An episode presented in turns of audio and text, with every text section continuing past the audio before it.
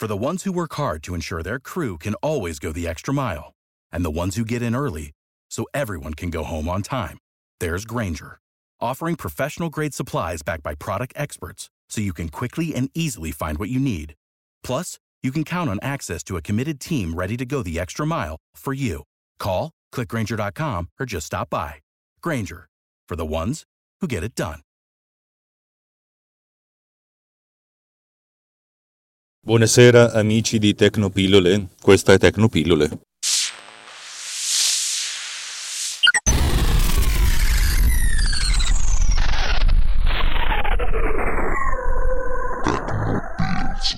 Ciao ragazzi, sto ricevendo un po' di feedback, come vi ho raccontato nelle puntate precedenti, e la cosa è molto piacevole, devo dire la verità, perché il gruppetto, veramente ancora un gruppetto piccolissimo su Telegram che, a cui vi rimando, che è telegram.me slash technopillsriot, technopillsriot, insomma cresce e sono effettivamente gli early adopters, quelli che mi hanno contattato, e tutti quanti mi hanno detto perché non fai altre puntate, non fai più spesso delle puntate making of, cioè come è fatto, come funziona.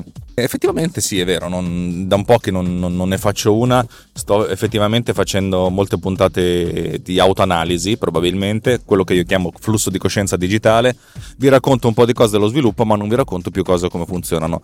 E, ok, molto spesso non so come funzionano le cose, per cui per me è molto difficile raccontarvi come funzionano, però magari in alcuni casi posso dirvi qualcosa. Io come al solito faccio dei preamboli molto lunghi, ma perché poi se no le puntate durano 3 minuti e va bene fare tante puntate alla settimana, ma poi se non c'è succo, se non c'è distanza, se non c'è metraggio, mh, mm, potreste anche dire che sto battendo la fiacca. È un periodo di grosso lavoro, grazie a Dio, e per cui non ho molto tempo da dedicare a, alla produzione di podcast e alla produzione di software, però vabbè, cerco di portarmi avanti. La puntata di oggi la volevo dedicare a uno dei grandi temi eh, del, de, odierni, che sarebbe l'intelligenza artificiale. Se ascoltate i due podcast di tecnologia più ascoltati in Italia, che sono Digitalia e 2024, mm, sentirete parlare essenzialmente di, di, di due, due eh, argomenti. Intelligenza artificiale, sicurezza e big data insieme, eventualmente auto che si guidano da sole, ma che è una, sotto, è una sottobranca della, dell'intelligenza artificiale, e droni, anche se stanno già passando di moda, non, non, non, sono più divertenti come una volta. Insomma, si parla sempre delle stesse cose e devo dire che io ho studiato un, un minimo di intelligenza artificiale, ma un minimo, minimo, minimo all'università, in un esame che si chiamava Sistemi Esperti, perché allora non c'era, era difficile pensare eh, di parlare di intelligenza artificiale come si parla oggi perché c'è stato un grandissimo boom eh, dovuto allo sviluppo tecnologico. Però le, le basi, le fondamenta, le, le, le, idee teoriche sono nate veramente tantissimi anni fa. E quello che vi racconterò oggi non è tutto, perché io di intelligenza artificiale sono molto molto poco, poco avvezzo, vi racconto quello che so per farvi capire che in realtà certe cose sono molto semplici e i sistemi veramente veramente complessi possono essere realizzati mettendo insieme tante cose semplici. È un po' il principio divide et impera, cioè prendere un, prendere un problema complesso e cercare di suddividerlo in problemi semplici, fino a quando si arriva al problema così semplice che si può risolvere e a quel punto si risolve. Allora, tanti sistemi di, di intelligenza artificiale si basano su quella che viene chiamata rete neurale. Eh, ma che cos'è la rete neurale? Se fate una ricerca su internet e cercate rete neurale, vedrete dei bei diagrammini con dei pallini. E questa è una rete neurale.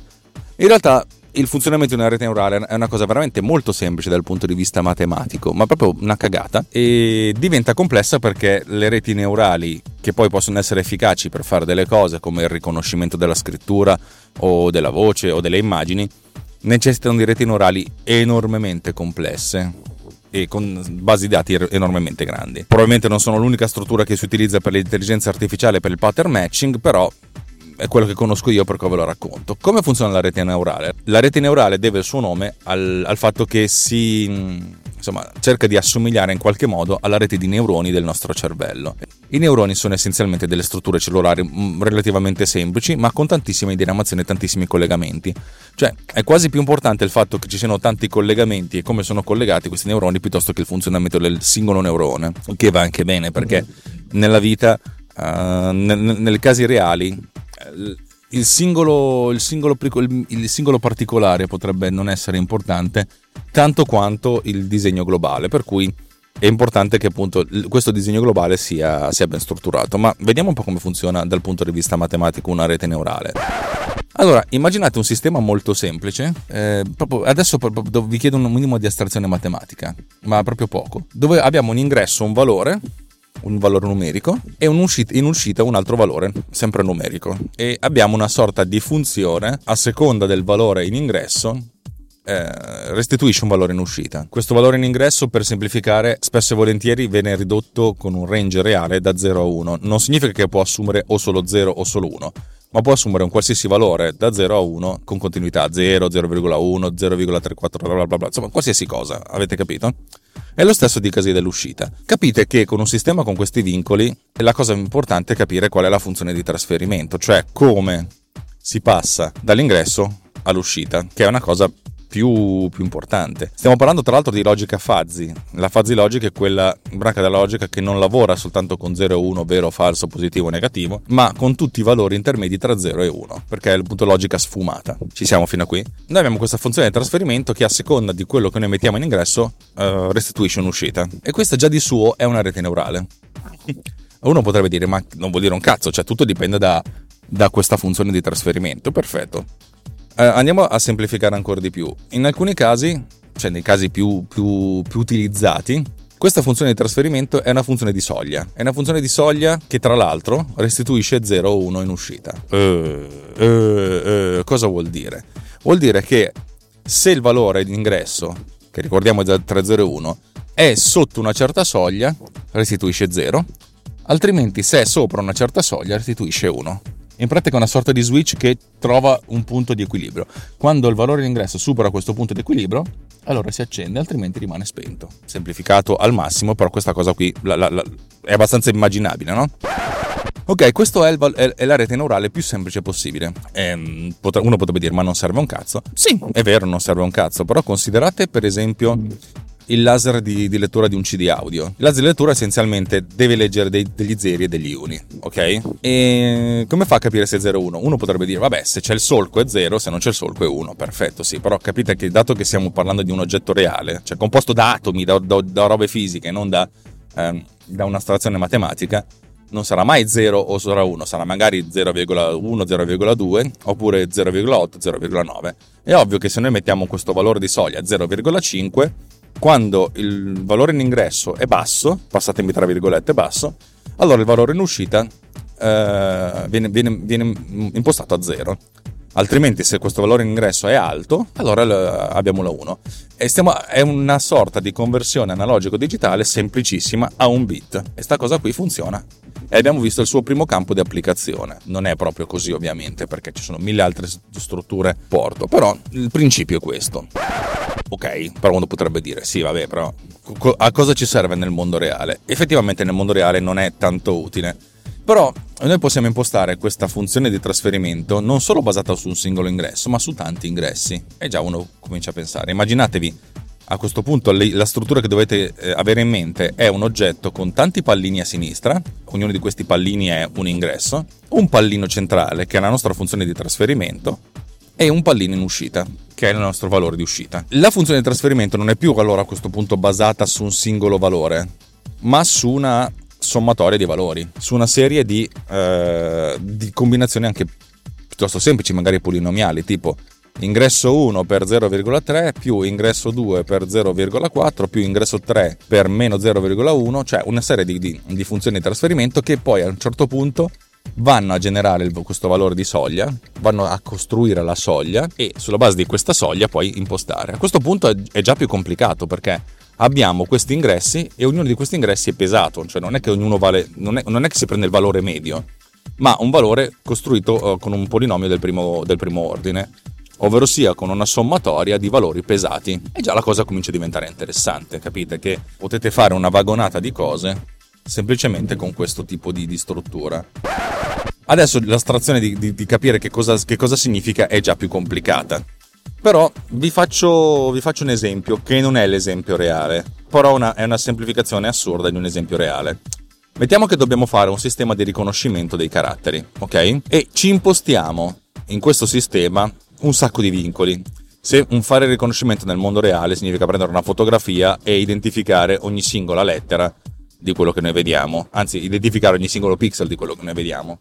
Però adesso è semplificato. Immaginiamo chi, di avere una, una, scacchiera di 8x8 in cui ognuno di questi, di, questi, di questi valori può essere o acceso o spento e diciamo a qualcuno di disegnare la lettera A riempiendo o non riempiendo le caselle, proprio colorandole. Avete presente come si fa, come si fa da bambini? O anche da grandi, non lo so. E disegnare la lettera A. Eh, non tutti la faranno nello stesso modo, c'è chi la farà più appuntita, chi più arrotondata, eccetera, eccetera. Abbiamo dei limiti però, non abbiamo la continuità infinita, abbiamo 64 caselle che possono essere o piene o vuote. A questo punto noi potremmo trovare una sorta di soluzione che sfrutta le tante reti neurali, ognuna, anzi una sola potremmo trovare una soluzione che eh, praticamente sfrutta una rete neurale o diverse reti neurali che ha come ingresso questi 64 pixel, cioè questi 64 valori e, e sulla base di questo creare una sorta di rilevatore vero o falso della lettera A. È ovvio che noi potremmo metterci lì e definire, ok, proviamo tutte le combinazioni che sono A e vediamo e impostiamo tante reti neurali quanti sono queste. È ovvio che questa soluzione diventa poco praticabile perché dovremmo provarle tutte, potremmo anche avere una sorta di, insomma, di, di, di, a un certo punto se mettiamo a farci tutte le combinazioni, 2 eh, alla 64 sono tante, eh? Sono tantissimissime, per cui questa soluzione è poco praticabile, dovremmo trovare una sorta di aggregatore. Come facciamo ad aggregare? Potremmo aggiungere un livello, per esempio, aggiungere un livello tra, tra il primo livello della, dei, dei, sensori, aggiungere un'altra funzione che faccia una sorta di aggregatore e che poi va a finire in pasto funz- alla funzione ancora.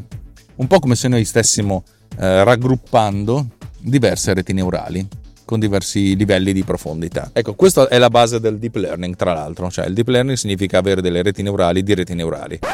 È ovvio che questa soluzione ha un senso, ma è un po' complicata da gestire e soprattutto è una soluzione che restituisce in uscita soltanto A, sì, è una A oppure no. Ma se dovessimo fare tutti i caratteri dell'alfabeto sarebbe un casino. Come facciamo? Ma semplicemente aggiungiamo 26 reti neurali, una per ogni carattere dell'alfabeto. Come possibile? Beh, in pratica è molto semplice, basta aggiungerle, eh, eccetera, eccetera. Ma la cosa interessante è che con le reti neurali noi non possiamo soltanto dire se A e B, dato che abbiamo una funzione di trasferimento continua, ma possiamo anche dire quanto questa roba è secondo noi A oppure no. Cioè non possiamo dire, non, non, la rete neurale non solo ci dice A è una lettera A oppure no, ma possiamo dire la lettera A e siamo sicuri all'80%. Figo! A questo punto se noi passiamo tutte le reti neurali con tutte le lettere dell'alfabeto, visto che magari la lettera A ha certe somiglianze topologiche con la, con la lettera R, potremmo dire, let- questa è, siamo sicuri che la lettera A ha l'80% e sono sicuro che la lettera R ha il 95%, vabbè allora probabilmente la R, ok? E già stiamo facendo una sorta di distinzione, cioè nel senso avere tanti reti neurali, ognuna delle quali con un suo intervallo di confidenza, e andiamo a scegliere quella con l'intervallo di confidenza più maggiore. Che non è una cazzata, eh? Ragazzi, stiamo già arrivando a un livello di complessità mica male.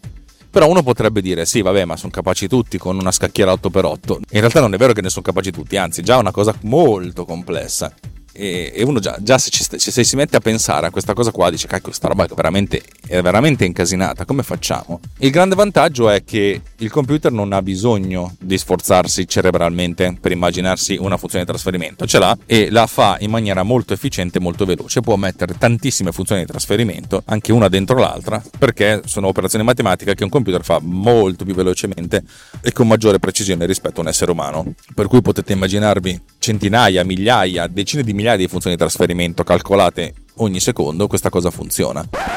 È ovvio che se pensiamo a questa cosa quando abbiamo iniziato a pensare alle reti neurali, eh, insomma, sono passati boh, 30, 40, 50 anni. Immaginate i computer di 30, di 40 anni fa, non erano i computer di adesso. Cioè noi adesso abbiamo un, un telefono cellulare che è tipo milioni, se non miliardi di volte più potente dei computer più potenti dell'epoca per cui dovevamo essere, cioè dovevamo, dobbiamo renderci conto che queste strutture erano pensate sì, ma erano comunque utilizzabili in quantità infinitamente inferiore rispetto a oggi. Ed è il motivo per cui mh, negli anni 70, quando si, è, si, si, aveva la necessità di effettuare il riconoscimento automatico dei caratteri, l'OCR, non potevamo pensare di utilizzare qualsiasi carattere, sono stati definiti dei font posta che avevano delle, delle curvature, delle, delle, gobbe, tali per cui era piuttosto facile per un sistema automatizzato che inquadrava questo, questo, questi testi stampati eh, riconoscere con relativa precisione. I primi caratteri eh, pensati per questo avevano proprio questa caratteristica. Poi erano associati per certi versi ai caratteri dell'informatica, non so se vi ricordate gli anni 70 e 80, gli, che ne so, il, titolo dei ragazzi del computer che aveva questo font molto digitale, che non era il digitale del, del, degli LCD, proprio un font molto quasi futuristico per certi versi. E questo font non era così per, per bellezza, ma era effettivamente così per, perché doveva avere il duplice scopo, uno essere leggibile da un essere umano e due essere leggibile anche da un computer, con un certo grado di approssimazione. Man mano che le, le strutture diventano più complesse, abbiamo molta più memoria a disposizione, molta più potenza di calcolo, è ovvio che questa scacchiera di 8x8 può diventare 16x16, 32x32, 1000x1000 fino a diventare una fotografia e di conseguenza anche le strutture di elaborazione diventano molto più complesse e infinitamente più complesse perché abbiamo la potenza di calcolo e la potenza di elaborazione. Insomma, abbiamo visto come siamo partiti da un caso molto semplice, cioè un pixel, cioè un valore sì no, poi siamo arrivati a una griglia di 8x8 e man mano che cresciamo possiamo, possiamo ingrandire questa griglia, possiamo teoricamente pensare di, di, di, di, lavorare su oggetti che non stanno neanche in una griglia o che non sono soltanto accesi o spenti, ma possono essere immagini lette da un sensore. Però, come sempre, stiamo facendo delle piccole generalizzazioni. Ricordatevi che tutto quello che vi dico è essenzialmente un, un, insomma, quello che mi ricordo da profano eh, di quello che ho studiato all'università e di quello che ho letto in giro. Per cui eh, molte, molti miei ascoltatori probabilmente mi staranno bacchettando e anzi vi, vi chiedo cortesemente di, di, mandarmi dei feedback così che io possa fare degli errata correge oppure pubblicare una intera puntata con i vostri commenti in modo che gli altri ascoltatori possano, insomma, possano esserne accresciuti, mettiamola così. Allora, se abbiamo queste strutture che possono effettuare del pattern matching, cioè di riconoscere delle cose, fondamentalmente dobbiamo insegnarli, insegnar loro a come riconoscere queste cose, cosa sono le cose. Ah, questa è una cosa molto interessante. Come si fa? Perché il grosso problema è capire qual è questa funzione di trasferimento, assegnare dei valori. Come si fa? Bisogna avere un, un forte insieme di dati e questo insieme di dati deve avere eh, fondamentalmente sia l'ingresso che l'uscita già determinati. Che ne so, mettiamo caso che vogliamo imparare a riconoscere la lettera A, allora praticamente stampiamo su un, su un foglio di carta in tutti i modi possibili questa lettera A, perché sappiamo che questo oggetto è de- deterministicamente la lettera A. Allora prepariamo 100, 1000, 10.000 immagini e le diamo in pasto al nostro sistema. Un sistema che però è vergine nella modalità dei training. E come facciamo? Diamo dei valori noi? Eh, sì, però a questo punto diventa un po' complicato perché è un training un po' troppo guidato. Per far sì che il sistema si trainizzi da solo, possiamo provare delle funzioni di trasferimento a caso. Così. Diamo in pasto tutte queste immagini e magari creiamo anche uh, delle immagini negative, in modo che appunto abbiamo la, la lettera R, la lettera B, eh, il disegno di una farfalla, un pisello, mm, proprio un pisello di un, di un maschietto, e lo diamo a, in pasto a, a questo sistema sapendo cosa è la lettera A e cosa è il pisello. e chiediamo al sistema con questi valori, questa funzione di trasferimento scelta a caso, di darci delle risposte. Perché noi sappiamo quali sono le risposte, il sistema non lo sa. Cioè, nel senso, neanche noi lo sappiamo, creiamo un database di risposte sì, eh, giuste e risposte sbagliate e vediamo quali sono i falsi positivi, i falsi negativi e i giusti positivi e i giusti negativi. Cioè, in pratica, quante volte ci azzecca a beccare la A o a beccare che non è la A, o quante volte dice che un pisello è una A, oppure quante volte dice che la A non è una A.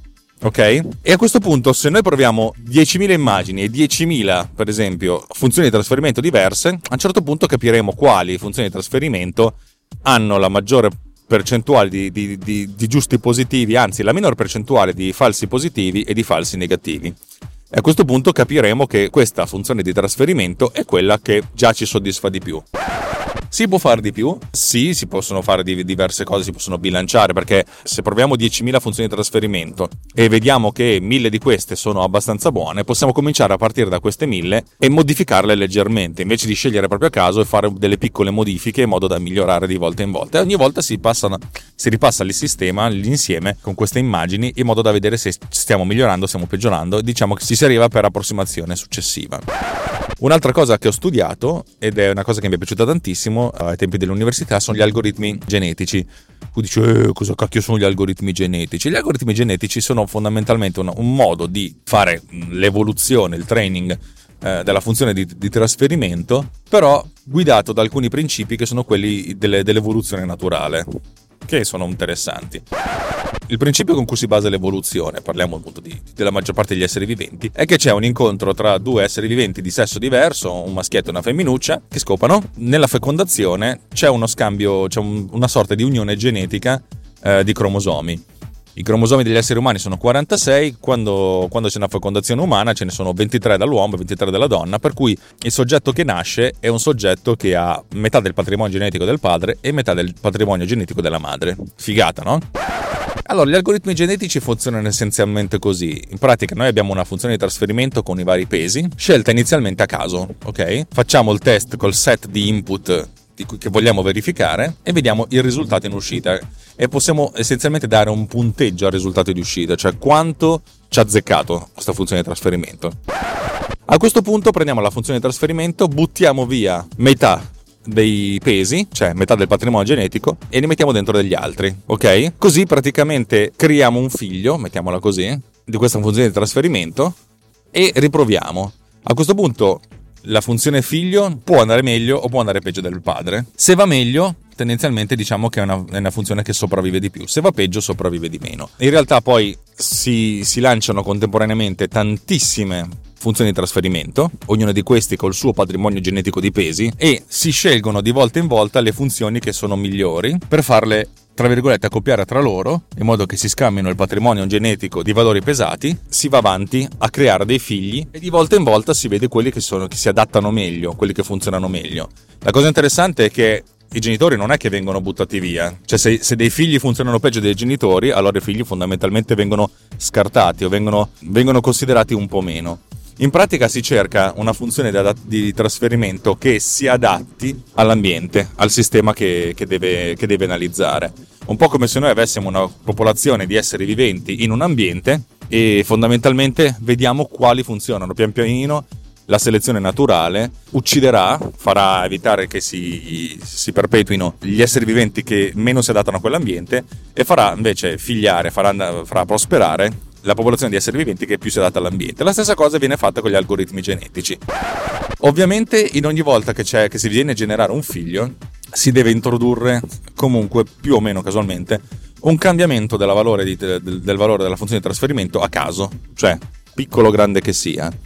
Questo perché nell'evoluzione c'è sempre il problema barra vantaggio del fatto che possono esserci errori di trascrizione, errori di, eh, di comunicazione, insomma praticamente la genetica non è qualcosa di perfetto, sono comunque cellule, sono comunque oggetti fisici. Ci può stare che a un certo punto si, si generano degli errori.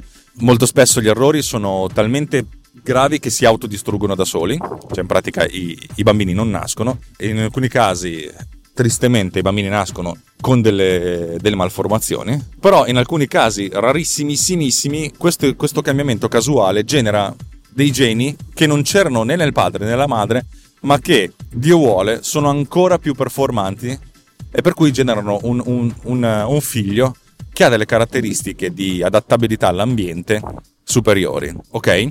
La stessa cosa viene fatta agli algoritmi genetici, praticamente si, si introduce un minimo errore in modo tale che casualità possa portare a un'evoluzione non prevista, non, non fisiologica, ma un, uno, un picco di, di, evoluzione che dia maggiore adattabilità all'ambiente. E questa cosa è una figata cosmica. Si devono generare tantissime generazioni di figli con questo tipo di struttura algoritmica, cioè ce ne vuole veramente tanto. Ho visto dei, delle teste di algoritmi genetici che possono arrivare a centinaia, se non migliaia di generazioni, per degli, anche per degli esperimenti molto semplici. Però l'evoluzione c'è, l'evoluzione è sensibile ed è visibile. In pratica abbiamo una crescita dell'adattabilità della popolazione, ma dato che questa popolazione è un algoritmo, abbiamo una sempre maggiore aderenza dell'algoritmo all'identificazione dei dati. Notare che in tutti i sistemi di identificazione dei modelli e analisi dei dati, il mitico esame IMAD all'università, l'esame più faticoso che abbia fatto, forse insieme a Fisica 2, e anche sui principi del metodo sperimentale, cioè quello di Galileo Galilei, una volta che si traina un sistema e si arriva a una sorta di stabilità, quando siamo convinti che la funzione di trasferimento è quella giusta, bisogna provarlo con degli atti che non sono stati inseriti nella, nell'insieme di, di training. Questo perché? Perché dobbiamo provarlo nel mondo reale. Se noi facciamo la prova con 10.000 immagini, ok, però magari dopo prendiamo questo progetto e lo mettiamo sul, nel mondo reale dove magari deve valutare milioni di immagini, è ovvio che l'insieme di training è un grande insieme, ma è piccolo rispetto al, al mondo reale. Stessa cosa deve, deve, deve parametrizzarsi eh, nei nostri sistemi. In pratica dobbiamo far sì che la funzione di trasferimento che abbiamo, che abbiamo trovato sia universale e non sia proprio fittata sull'insieme di dati.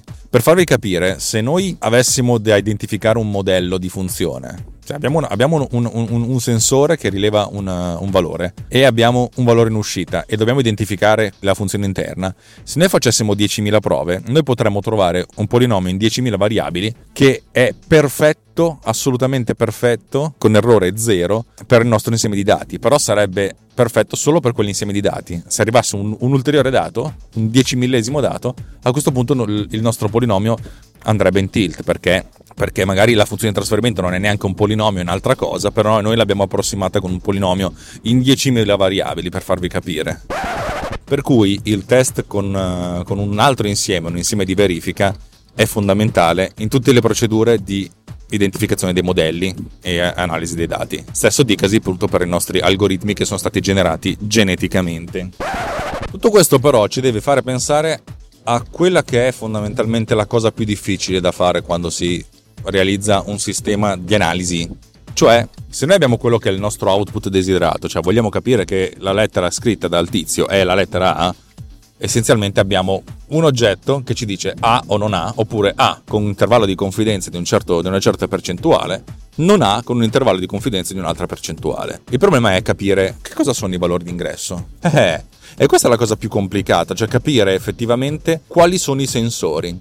Se noi stiamo costruendo un'automobile che deve guidare da sola, cosa sono i sensori? Uno potrebbe dire mettiamo delle telecamere, sì, ma non solo. Io ci metterei, che ne so, un micro radar, cioè un oggetto che magari utilizzando una, una, struttura un pochettino più semplice del radar praticamente lancia un, un, un, segnale e si aspetta di avere un segnale di ritorno, anche perché se c'è la nebbia col cavolo che usate le telecamere, se siete di notte col cavolo che usate le telecamere, cioè bisogna utilizzare dei sensori differenti. Eh, che ne so, c'è il sensore di velocità, il sensore di accelerazione, il, sens- il giroscopio, cioè per capire se si sta andando dritti, se si sta curvando, capire se la strada in salita o in discesa. Ci sono un sacco di sensori da infilare dentro un sistema e il problema spesso e volentieri è capire che non possiamo infilare infiniti sensori. Noi potremmo infilare in una, te- in una macchina tipo 40 telecamere a 4K scrivete voi un sistema, un sistema informatico che gestisce 40 telecamere, 60 fotogrammi al secondo in super alta definizione. Cioè, bisogna anche essere eh, concreti sul fatto che non possiamo anche avere troppi valori di ingresso, proprio perché il, il, il concetto stesso di sistema, di modello,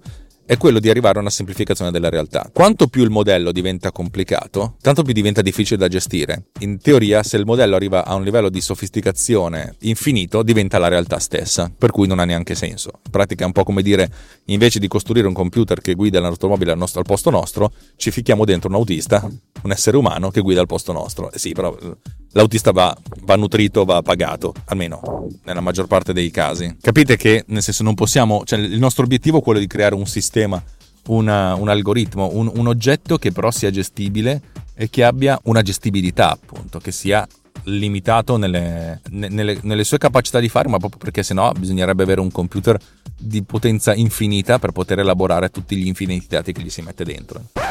Il principio dell'automobile a guida autonoma forse è troppo esagerato, però stesso dicasi per, ehm, so, per i sistemi di riconoscimento facciale, eccetera, eccetera. Cioè, è importante magari cambiare il, il numero e il tipo di sensori la varietà dei sensori piuttosto che usarne tantissimi. Ehm, nei sistemi di fotogrammetria, che sono quelli che appunto ricavano immagini e oggetti tridimensionali a partire da foto, è ovvio che più, più sono le foto di partenza dell'oggetto in questione e meglio è. La maggior parte di questi sistemi sono sistemi che lavorano non in tempo reale, ma lavorano in offline. Se però abbiamo bisogno di oggetti che riconoscono il mondo in tempo abbastanza reale, cioè nel senso come dire, se l'automobile deve guidare, deve capire che davanti a sé c'è un'altra automobile o uno stop o un camion o un pedone che l'attraversa, non, non, si può aspettare di elaborare tutte queste immagini, bisogna essere molto veloci. E allora bisogna cambiare il tipo e la natura di, di tutte queste informazioni per fare training e per fare appunto elaborazione in tempo reale. Sia chiaro, tutto quello che vi dico è una fortissima semplificazione della realtà. Io non sono un esperto di intelligenza artificiale, quello che dico va, va affrontato con, con, le giuste, con le giuste proporzioni.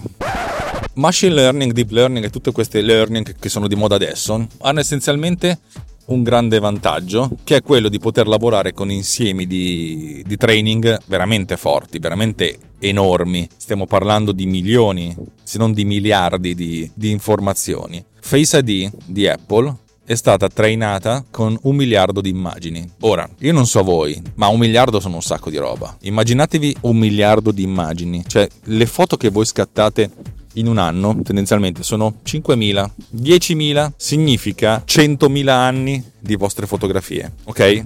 200.000 anni delle vostre fotografie, cioè qualcosa che non, non, non, riusciamo neanche a pensare. Il database che gestisce queste cose è bello ciccio, il sistema che viene utilizzato per fare l'elaborazione per il training soprattutto è bello ciccio, anche perché appunto il training è molto complesso perché deve, deve elaborare milioni, miliardi di informazioni. Una volta che si crea il modello, il modello può essere applicato in maniera un po' più semplice eh, su degli hardware più, più limitati. Poi infatti cioè, mantiene le potenzialità del machine learning all'interno del, dei suoi device, altri produttori altre software house, altre multinazionali, altre corporate invece pensano di fare la, la cosa al, al, contrario e di mantenere l'elaborazione nel cloud. Va benissimo, sono tutte, sono tutte policy che ognuno appunto valuta di volta in volta. In molti casi probabilmente non dovremmo leggerci i punti scritti in piccolo nei vari contratti che accettiamo negli EULA. Eh, noi eh, fa- accettando l'utilizzo di un uh, gratuito di un servizio, autorizziamo eh, questa, la multinazionale ad utilizzare i nostri dati per fare i training dei propri sistemi. Bene o male che sia, eh, così è. L'ultima cosa di cui voglio parlarvi è una cosa che è venuta fuori negli ultime settimane ed è una cosa che mi ha, mi ha abbastanza stupito, nel senso, avete presente il detto uh, fatta la legge, trovato l'inganno? Molto spesso vediamo in giro strumenti di machine learning che riescono a produrre dei risultati eccezionali per quanto concerne appunto l'aumento della risoluzione delle foto, il riconoscimento del parlato, la pulizia delle foto, la pulizia, del parlato, eccetera, eccetera, eccetera. E soprattutto grandissime potenzialità di riconoscimento degli oggetti o dei pattern. Una macchina che vede un, un, una fotografia capisce che c'è ci sono due persone, che magari una di queste sorride, che c'è un cagnolino, un gatto, c'è una bicicletta sullo sfondo, c'è eh, una casa, un telefono. Avete presente tutte queste cose che funzionano molto bene? E per qualche motivo che io non capisco bene, se si conosce bene l'algoritmo di identificazione, è possibile, apri virgolette, fotterlo, chiudi virgolette, in maniera piuttosto allucinante. Il primo esempio che è stato fatto è stato quello di una, di una stampa 3D di un modellino di una tartaruga. Voi guardate, voi esseri umani, guardate questa tartaruga, è una tartaruga, ma proprio è la palese, non è nascosta, è proprio ripresa in bella luce, pulita, eccetera, eccetera. Il sistema riconosce questa come fucile. Io non so voi, ma pochi esseri umani al mondo potrebbero capire che quello è un fucile e, non una tartaruga.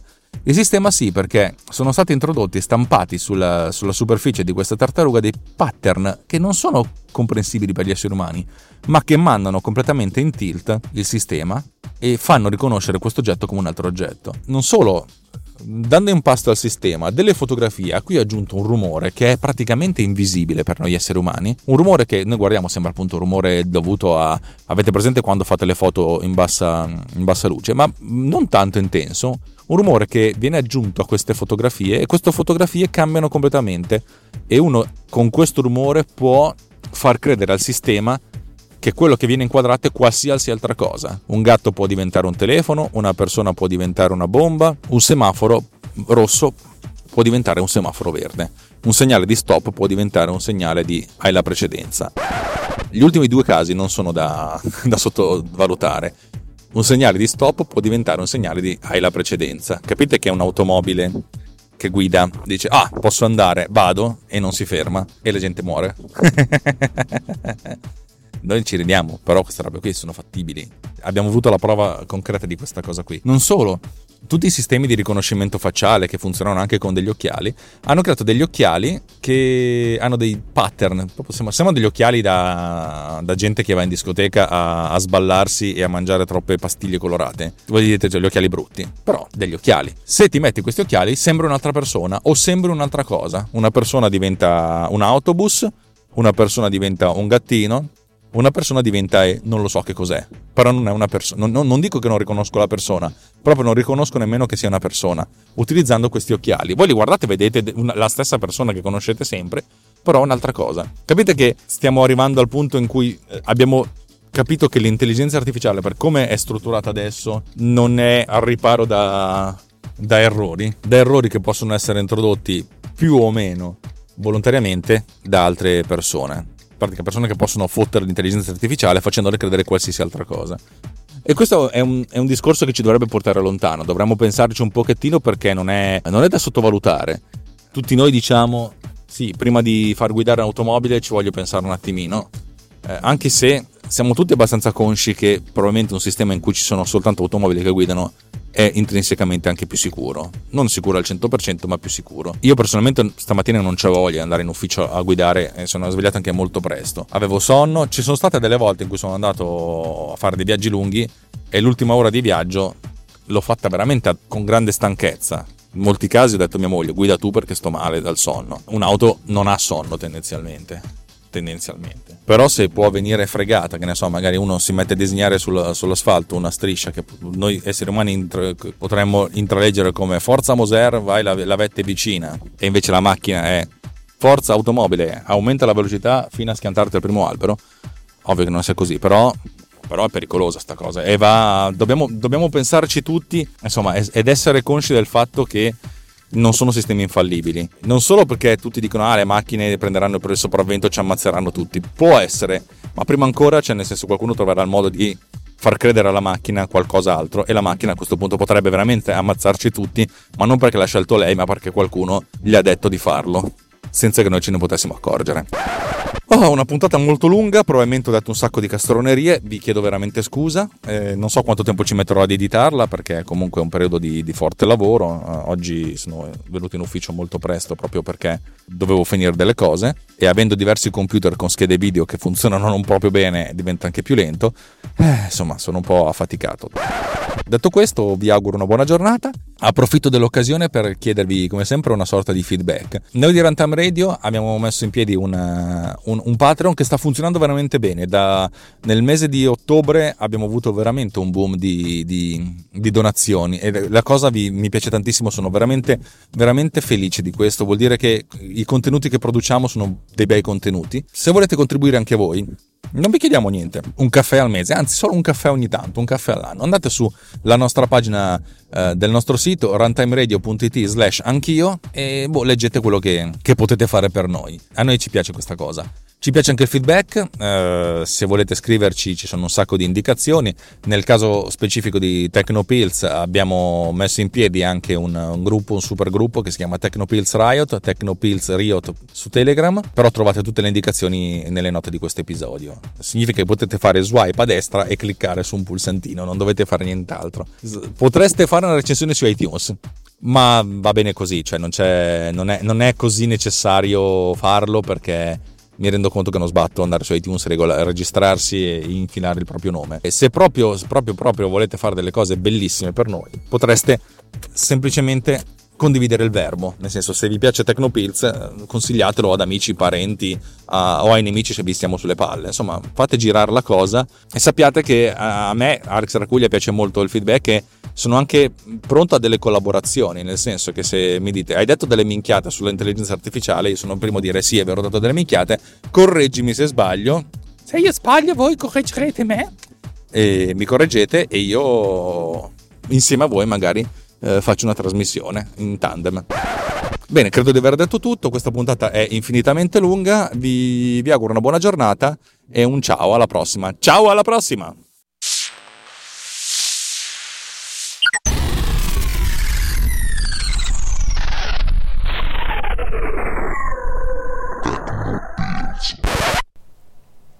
Ciao, sono io. Volevo ringraziare molto Runtime per questo piccolo spazio che mi ha concesso e dopo la mia permanenza a Busto, splendida peraltro, perché a livello di web radio sappiamo sono avanti proprio anche con la tecnologia. E niente, ho aperto questa trasmissione mia sul 3D, sul concetto di assets e sulla ricerca della... Dos eh, Muchachos, eh, solo scusa. su Runtime Radio, la web radio non solo geek, la web radio di tutti. Però ho detto radio e non radio. Ho sbagliato. This episode